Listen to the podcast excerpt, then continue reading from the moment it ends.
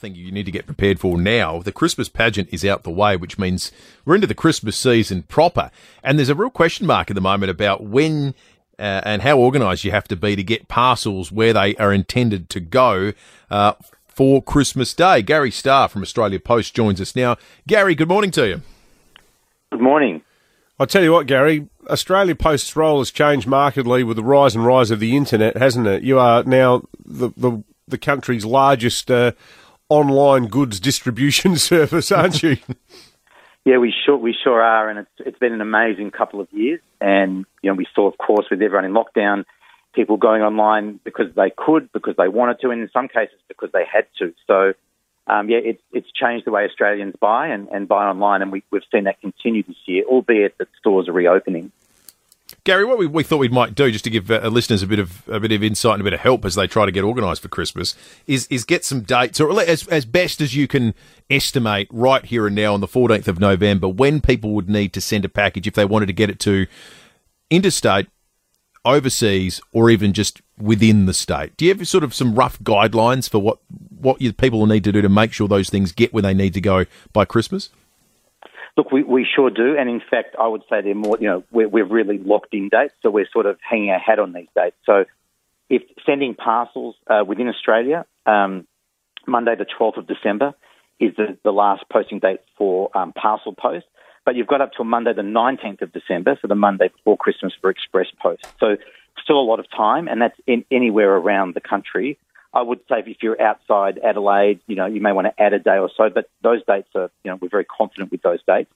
Um, overseas, uh, there's still some time too. So Monday, the 21st of November is, that first cut-off date for some countries.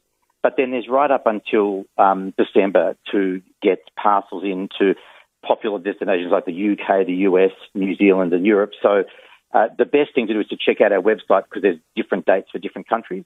Still time though to send on our standard service this month and then into December internationally.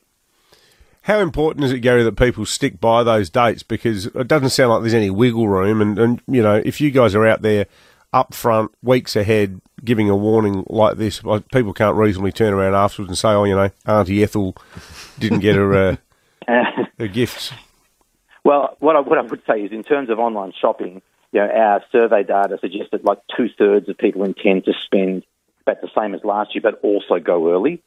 So um, this, with the sales last week, and I know that the, the, pageant on the weekend really kicks off Christmas into the season in, in South Australia. Um, people are already buying online through the sales last week, but the big cyber sales in the next couple of weeks is when a lot of people will do their shopping and take advantage of those sales. And so if they, by then, there's plenty of time to get uh, the presents to them or to their loved ones by, by those, well, by Christmas and certainly before those cut-off dates.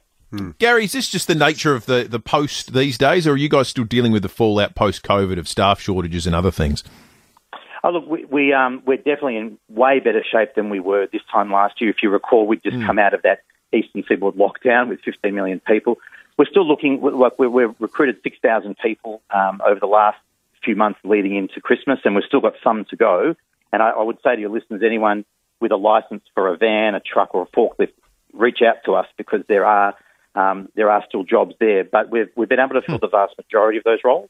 And so we're in good shape in terms of people. And um, we've added a number of sites this year and six extra planes. So it does get very busy, but we've been planning for months. And so um, this is the nature of the beast. And every year it, it gets busier um, and it's just more popular now to shop online. Um, COVID's really accelerated um, that trend. Yeah, absolutely. Great. It's great information, Gary. We really appreciate you uh, joining us this morning and helping our listeners out with that. Gary Starr from Australia Post.